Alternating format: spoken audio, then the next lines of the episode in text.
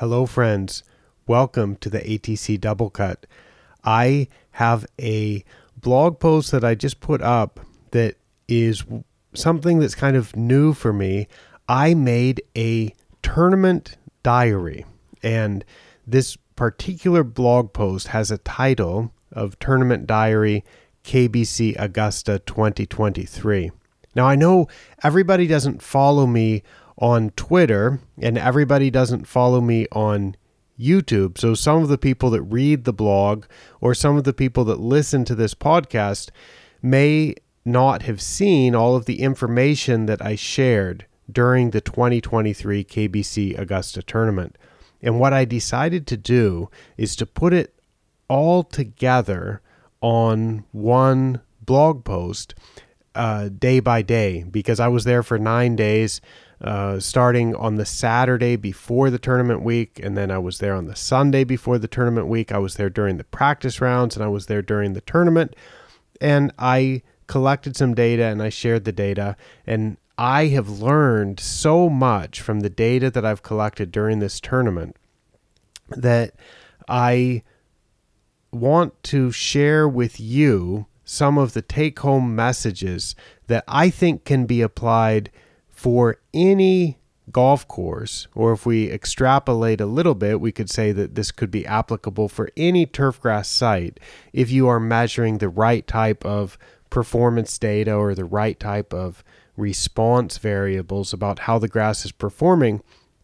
So, um, I, I'm going to use I'm going to go through the examples. Uh, I'm going to I'm to go through the highlights of what I shared during the tournament week, and then I'm going to try to spend more time at the end as I explain uh, the general principles about what I'm trying to collect and why I think that this is applicable everywhere, and it's not just something that's specific to the KBC Augusta tournament. Now. Uh, I've given some presentations about this before. These are recorded as videos. Uh, one of them, I, I gave that back in 2019 in the Philippines. And that video and a, a associated blog post has a title of something like. Uh, hmm, what was it? A continuous, uh, that's it. It is a continuous improvement system for turfgrass. So you can see what I'm getting at here that this type of data collection and then making decisions based on these data can be used as a continuous improvement system. And I also spoke about this at the 2022 ATPI conference. That's the Association of Turfgrass Professionals Ireland. And I forget exactly what that presentation title was, but if you look up my presentations, that will be in seminar screencasts in my YouTube page. You will be able to find that. And I talked about how I make use of these types of data. And, and those were some formal presentations where I tried to explain it. So this is not the first time that I've talked about it. Um, but I want to kind of review some of the things that I went through during the KBC Augusta tournament that I was sharing in daily Twitter threads or now uh, X threads. And I I put them all together in this tournament diary in a uh, blog post on the ATC website. And as usual, you will find a direct link to this blog post in the show notes. So if you're interested in checking this out, seeing that video of the four ton roller and all kinds of other cool stuff, if you want to check out the clipping volume charts and see how it changed day to day, you can find all of that information here in the blog post. So I I the way that I put this tournament diary together is I put dates. So it starts off on Sunday, August 20th and that is actually a hyperlink. That heading is a hyperlink. If you click on it on Sunday, August 20th, if you click on that, it will take you to the Twitter thread that I made for that particular day. And so that will that will work like that. Um, but I'm just going to focus on what I put here in the blog post. So in the blog post, I say Sunday, August 20th, pre tournament Sunday. I had arrived at the course the previous day and got my measuring tools all ready and made an initial set of measurements on Saturday afternoon. And then I show a picture of Andrew McDaniel and I having our traditional pre tournament lunch at Natty Dread, which is a jerk chicken. Uh, I, I wanted to call it a restaurant and then I wanted to call it a shack because restaurant is a little bit too fancy. and then shack is a little bit too uh, too informal. If, if you've been to Natty Dread, you'll know what I'm talking about. Uh, I ended up calling it a shop, um, but it, it it it's a bit between a shack and a restaurant, and uh, it's it's kind of cobbled together right by the sea, and it's a lovely place to go relax and have a nice meal before the tournament. So we've been doing that for many years, and we posted our picture of that. So um, in the blog post, I post I, I put links to all kinds of videos, like videos that show how crunchy zoysia greens can be. When you walk across them, they make a very distinctive crunching noise. You can feel it through your shoes, but you don't only feel it through your shoes, you hear it. And I made a couple videos of that. And I showed some charts showing how the data was at the start of the week. And then it goes on to Monday for the first practice round. And I had a video there showing all of the greenkeeping work getting started. And I showed a, a, a superb, amazing photo of a, of a sod layer with soil, a soil layer in an otherwise sand based putting green. You can see a bit of organic matter layer at the top or, or total organic material layer at the top. These greens have about 12% total organic material at the top of the root zone in the top two centimeters. And the interesting thing about this layer is the roots just blast right through both that organic material layer and through the sandier layer that's underneath. And then they hit that soil layer where the sod was, and the roots blast right through that also. So, um, layers are not advisable in turfgrass root zones. If you can avoid having layers, that is going to be better. But if you have layers, it doesn't it's not necessarily a death sentence for the grass. And it's possible that the layers don't cause a problem. And if the layers don't cause a problem, then it's not something that you really need to worry about. So I I showed that, and this is uh, let's see what day was that? That was still on Monday. So I'm showing the green speed on Monday and another uh, some information about the clipping volume and so on. And I just go through that for the entire week. So I, I go through that for the uh, the second practice round, sharing a little bit of different type of information every day. I show the bobble test and I show how I, I share the data with a morning summary and then I, um, which is just a single number. And then I show also how uh, in the afternoons I measure what the results were in the afternoon. So then I share that as another chart that shows morning data and the afternoon data. And this is something that rather than just talk about it, I'm just going to encourage you to go to the website and check it out. And you'll find something here that's interesting, whether it's the layers, whether it is the crunchy Zoysia walking across the green videos, which are a bit crazy if you haven't experienced that before, or some of these clipping volume charts that show how the clipping volume was higher than it has been in past years coming in going into the tournament week averaging about 25 milliliters of clippings per square meter from a single cut. And in fact, the first day that the Greens got a double cut for this tournament, which was Monday morning, the clipping volume was up to 36 milliliters per square meter on average. So that's a little bit higher than it has been in the past when the clipping volume has been closer to 10 from a single cut going into tournament week. And the typical clippings that we've seen for that first double cut have been about 15 milliliters. So the clippings, let's say they're about double what they were in the past. And of course, that translates or that, uh, that matches up with slower green speeds. The ball just doesn't quite roll out as far on zoysia when the grass is growing that rapidly. So I I I share all of that in the blog post and there's all kinds of information about it and I'm going to skip through all the way to the bottom and and explain what I think the take home message should be. So I I wrote it was a great week. That was my ninth time to work at the KBC Augusta tournament, and this year was the best one for weather. And by that I mean uh, there weren't any rains that were so heavy that they delayed play. There weren't any rains that were so heavy that they interrupted the maintenance work in any way. And it was just uh, consistent. There was a little bit of rain, so we didn't have to irrigate too much during tournament week, um, and and it was just just quite pleasant. And the course could be prepared for play with the regular scheduled work without having to make too many adjustments. So that's what I mean when I say it was the best one for weather. And the results were really predictable for the data. The data that I collect there primarily um, are, are green speed. I measure the bobble test at the same time I'm measuring the green speed. The bobble test is an assessment of how smooth the ball is rolling across the surface and how true the ball is rolling across the surface in reference to the intended line of the putt.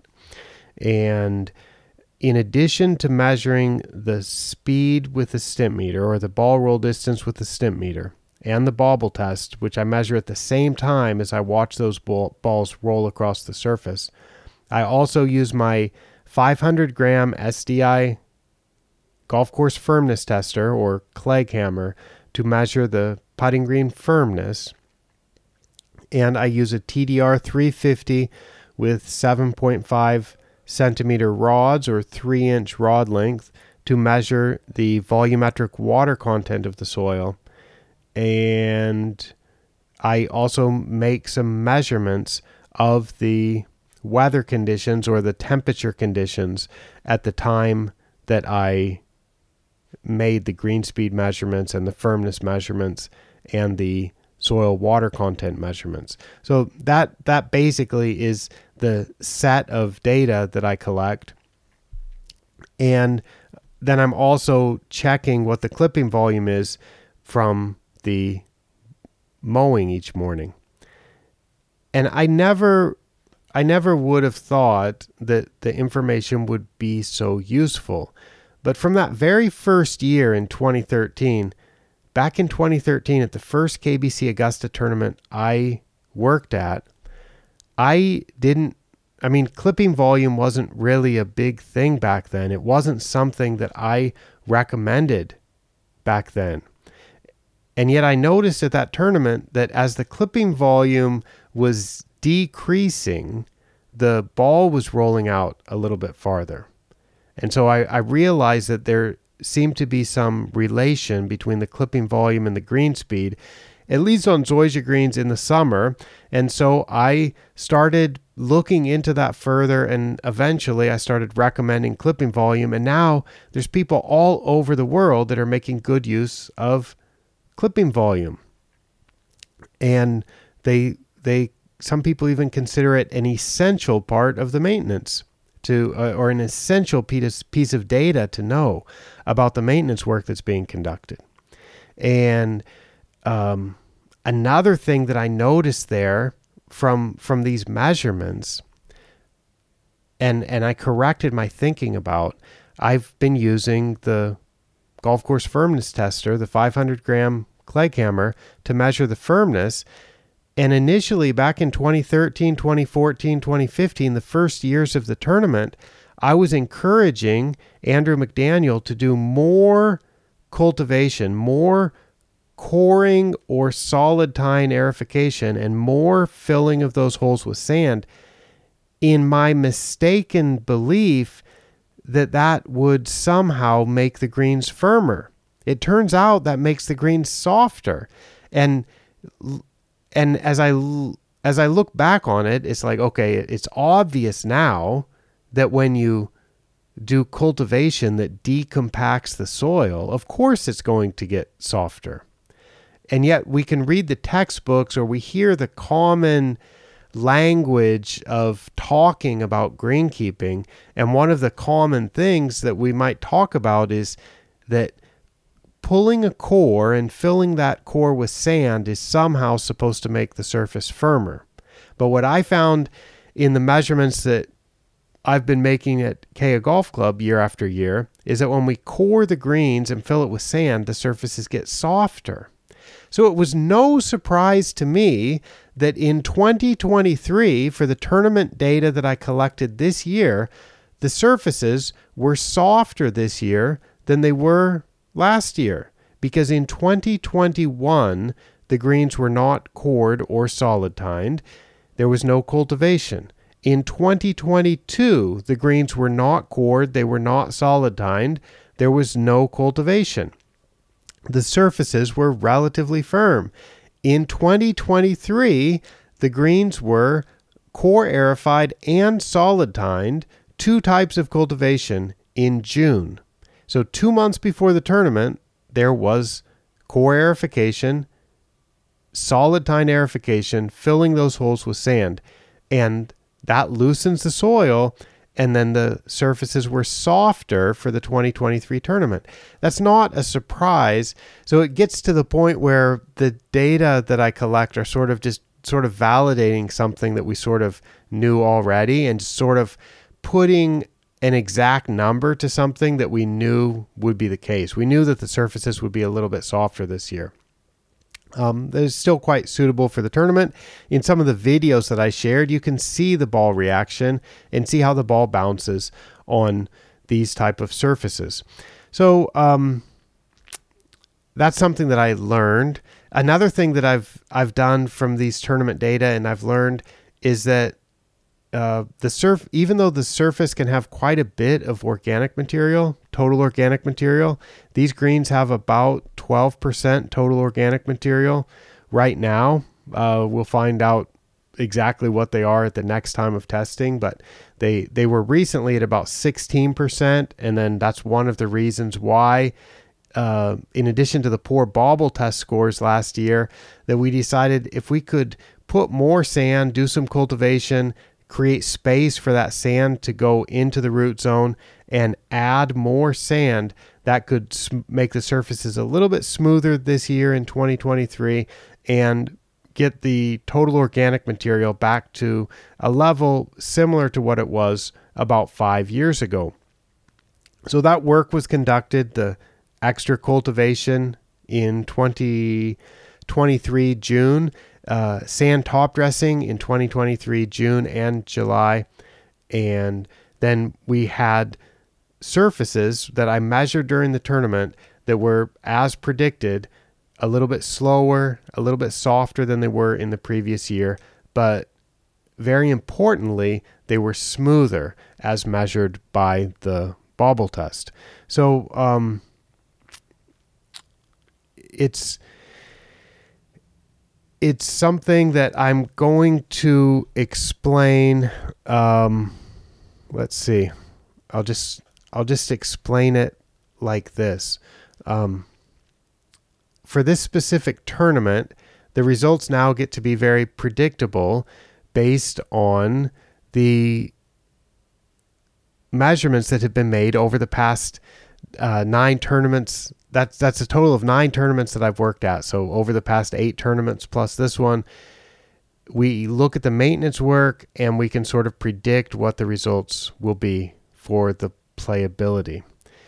And I didn't realize that it would be so useful to look back at the maintenance work and adjust it based on the playability. But it turns out it's almost like intuitive that any professional greenkeeper will be able to do that. Any golf course superintendent will be able to do that when they see how the work affects the playability. And I had, I, in fact, I had a meeting today where I was talking about how to capture some of that data. I know the Greenkeeper app is one way to capture some of that playability data. The USGA Green Sections Deacon app is another way to capture some of that playability data. I know some other people around the world are working on apps to try to develop an easy way to capture some of this performance data, like how much the grass is growing, what the green speed is, what the firmness of the green is, what the quality of the ball roll is, to capture that data so that it can be looked at in the future in some type of report. Um, and then the work can be adjusted based on on what those results are. So at uh, at the KBC Augusta tournament, we're trying to have a certain type of clipping volume because we know if we can do the typical morning double cut followed by a roll, and if the clipping volume is at a certain level, then it's easy to predict what the green speed will be. And if we know that the surfaces have not been aerified and have not been uh, cultivated too much, then we know what the firmness level can be. So long as the organic material is not too high. So even even uh, if it rains a little bit, if the surfaces have not been cultivated, they get pretty firm because the soil hasn't been decompacted. So these types of measurements, um, they just turn out to be way more valuable than I ever expected. So I would encourage you to keep track of clipping volume if you can, to keep track of green speed at least weekly if you can. Keep track of the firmness level if you can, and if you most people don't have a meter, and I don't think it's necessary to have a meter for most places. You can assess firmness as on a three point scale. It's either too soft, it's fine, or it's too firm. So if, if you record like that, then you can identify if you're consistently having surfaces that are too firm, or if you're consistently having surfaces that are too soft, or if you have surfaces that are at an appropriate level of firmness and I really recommend the bobble test. Um, I I'm going to make some more explanations of the bobble test. I I was doing 40. How many rolls was I doing? So if you do the stimp meter once, uh, just just uh, think think out loud along with me here.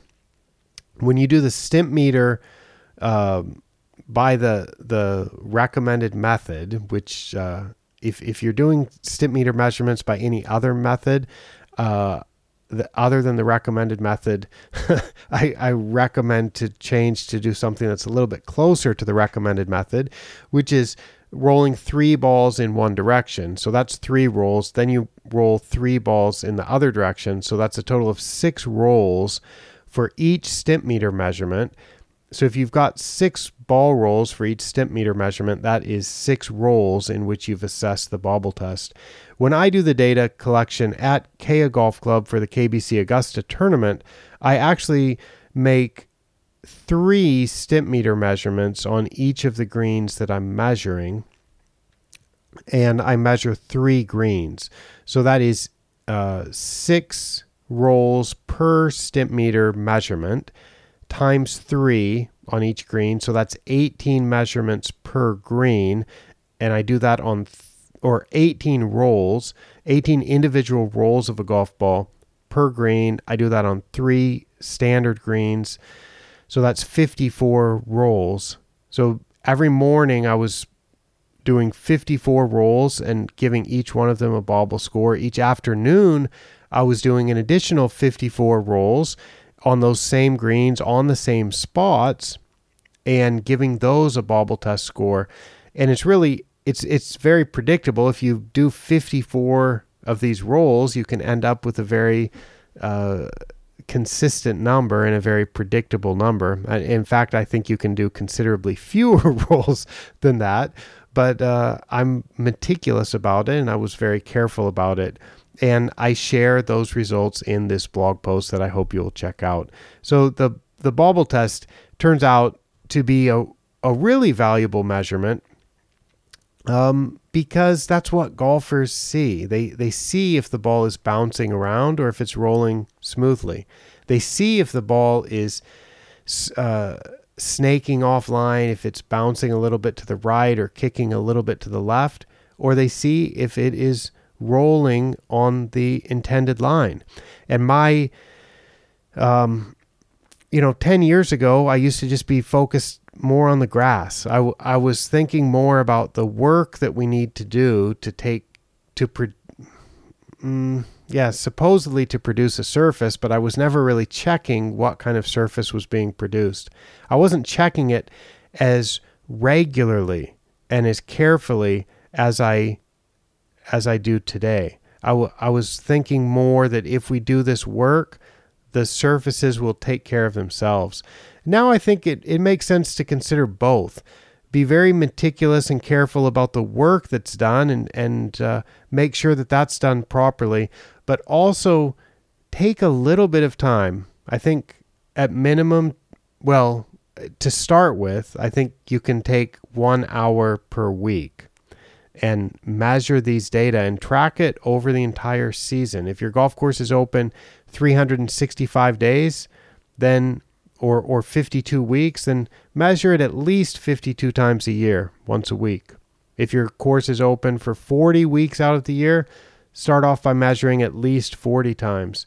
But if you're measuring the Stimpmeter every day, record that data because it, it can be valuable to look at things like how it changes in response to a double cut or how long it takes after a core aerification and and uh, sand top dressing for the greens to get back to the desired speed. And if you measure the bobble test, you can see the effect of sand top dressing. Does sand top dressing make the ball roll better or does it make the ball roll worse? And you can measure that with the bobble test. So, um, I, I, I just want to say that that is uh, something that makes a lot of sense to me to measure the performance and then we can adjust the work. And I learned about it from the KBC Augusta tournament and I wrote about it in a tournament diary. And that tournament diary is on the ATC website. And I will put a direct link to that post, which has a lot of fun stuff too. You can see, uh, uh, as I mentioned, a four ton roller going across the greens even with that four ton roller going across the greens, the surfaces weren't as firm as they were last year. Last year, the greens did not get the four ton roller. They simply did not get decompacted by cultivation. So um, there, there's a lot of things that I used to believe were were true, like um, like that that coring and sand top dressing would make greens firmer, and I found it's actually the opposite, at least in this case. So if you measure this, you can find out what is the true situation for the facility that you're working at for the turf that you're managing and um, that that is just what I want to encourage you to do. Um, so check it out. Check out the blog post if you're at all interested in fun stuff like that. And I will uh, be back again before too long with more interesting turfgrass information. For now, I will sign off for ATC from Tokyo, Japan. I am Micah Woods. Bye bye.